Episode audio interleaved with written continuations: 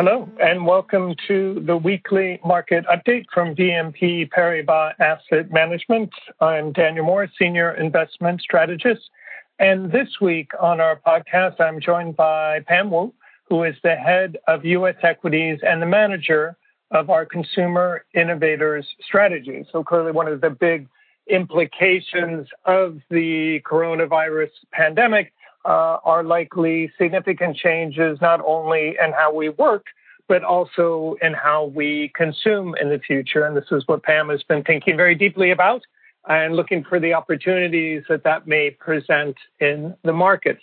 Uh, but before we talk to Pam, uh, what's been actually happening in the markets over the last week, and certainly uh, the most notable event has been the real uh, positive shock, if you will, for the U S non-farm payrolls data. So after uh, weeks, if not months, of just catastrophic, frankly, labor data, skyrocketing uh, jobless claims, uh, millions of jobs lost that we saw last uh, last month, the expectation had been going into the data release for this month that we would see several million more jobs lost in the month of May.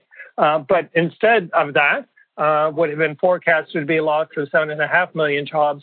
Uh, the U S economy created two and a half million jobs. So it really does start to raise the question of whether certainly the most pessimistic forecast, uh, at least for the U S, that we've seen from economists may not necessarily be correct, which would certainly be a very good thing.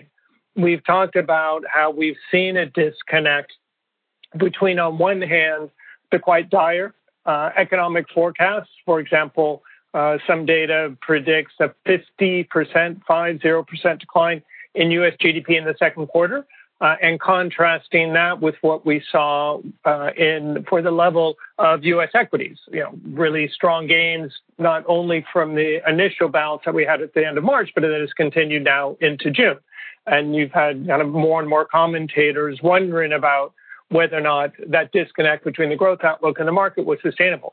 Well, the data that we've had now for the labor market, at least in the U S, suggests maybe the stock market isn't quite so crazy as we might have assumed, but certainly we're going to need uh, a lot more confirmation of that to see whether the levels that we do have so far for at least U S equities are warranted.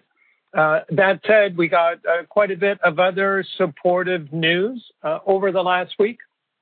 Number one, Uh, we had a bigger than expected uh, increase in the support from the European Central Bank.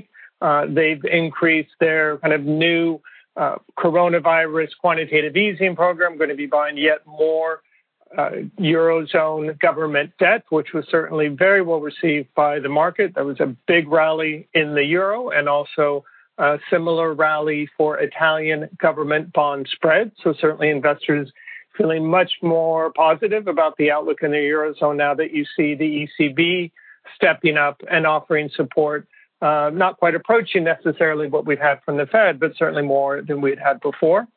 And then on top of that, really a dramatic turnaround, if you think about it, in the support that you're getting from Germany for its own economy. I mean, don't forget, during the Eurozone crisis, Uh, Germany was kind of the leader of the austerity brigade, counseling that what uh, other countries in the Eurozone needed to do was to cut spending uh, and reduce budget deficits. Uh, now that they're facing uh, a recession pretty much like everyone else in the Eurozone, uh, what they've done, or at least have been able to afford to do, is one of the largest stimulus packages uh, in the world relative to, to G D P. So a big Uh, increase in spending, cuts in taxes, and something that should certainly help the German economy recover. Uh, and then with that, uh, it helps stimulate the rest of the Eurozone. So good news in the U S economy, good news out of Europe, both from the E C B and on the fiscal side, uh, and also now looking at how markets continue to take this information into account.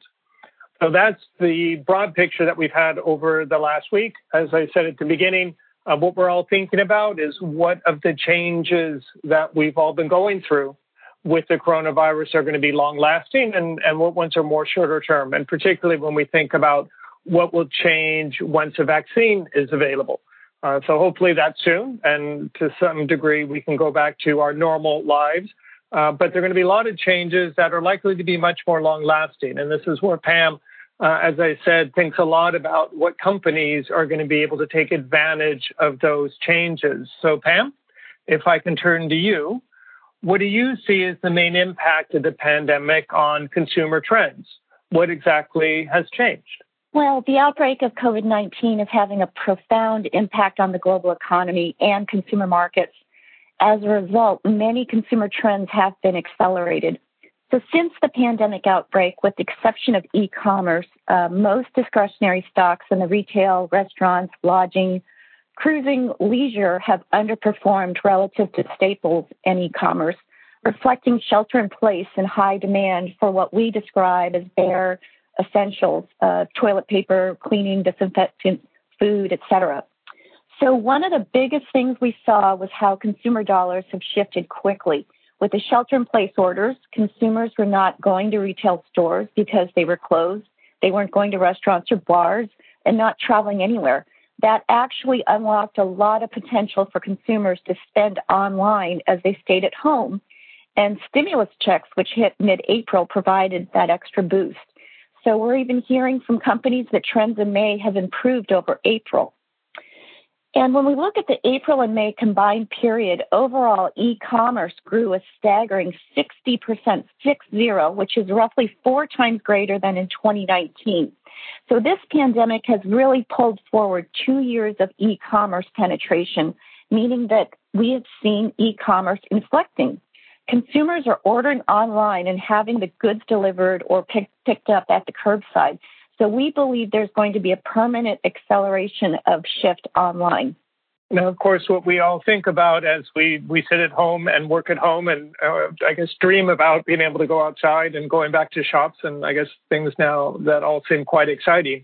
What are some of the consumer themes and beneficiaries of COVID nineteen as we move from sheltering in place to reopening?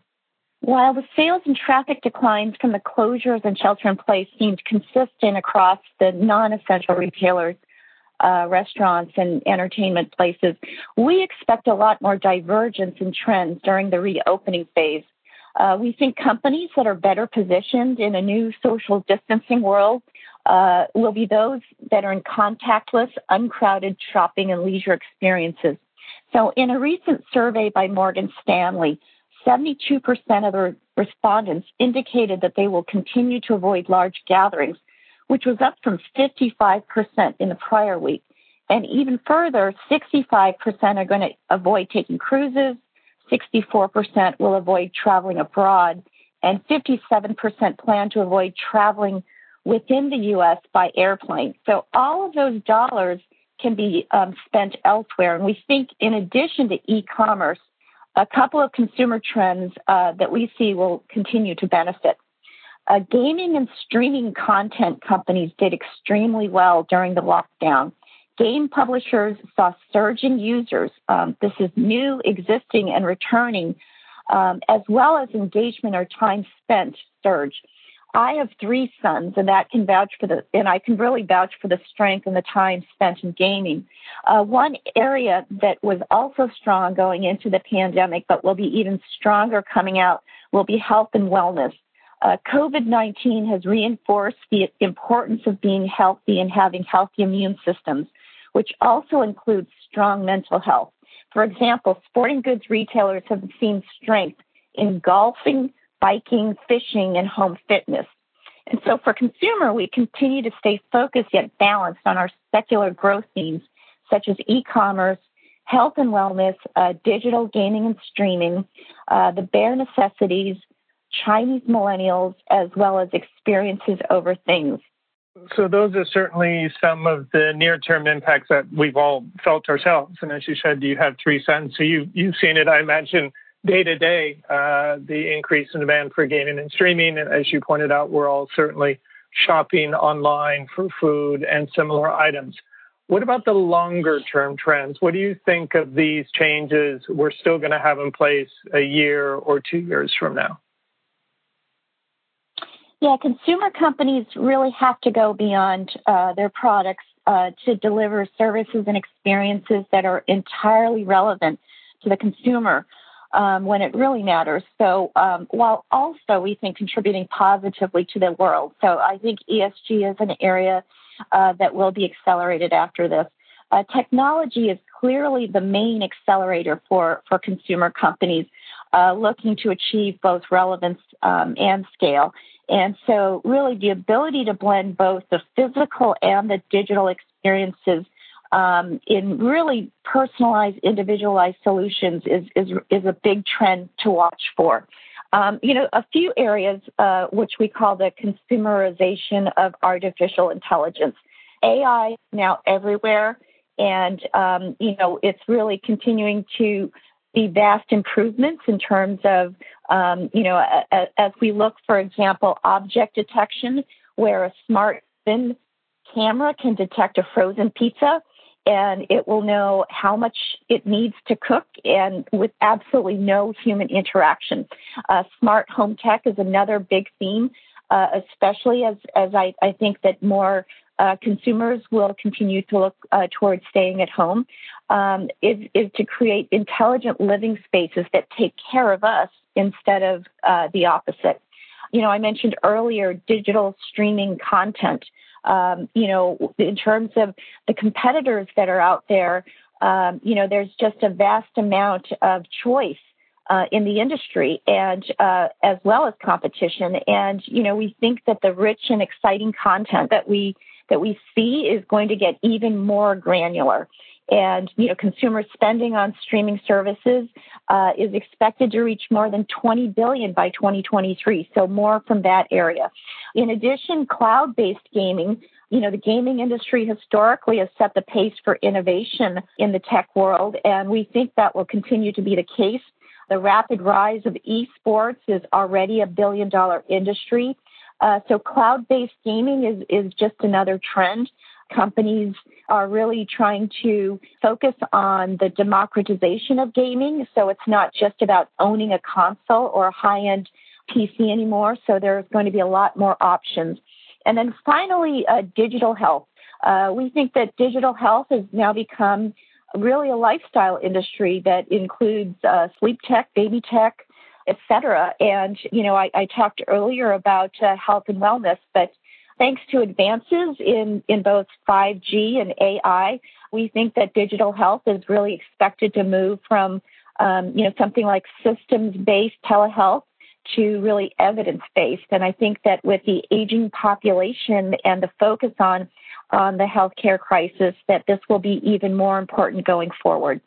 Well, thanks very much, Pam. It seems to me that you highlighted how what we've seen, certainly over the last couple of months, is a pretty significant shift uh, away from consumers' discretionary demand, or at least consumer discretionary stocks that have suffered, uh, while staples have benefited. And you pointed out how Uh, not only have we had an increase in of online spending for obvious reasons because people are at home, but the stimulus checks uh, that have been sent out, not only uh, in the U S, but in other parts of Europe, certainly have helped accelerate that trend. And as you pointed out, just a huge increase in a short period of time in, in e-commerce.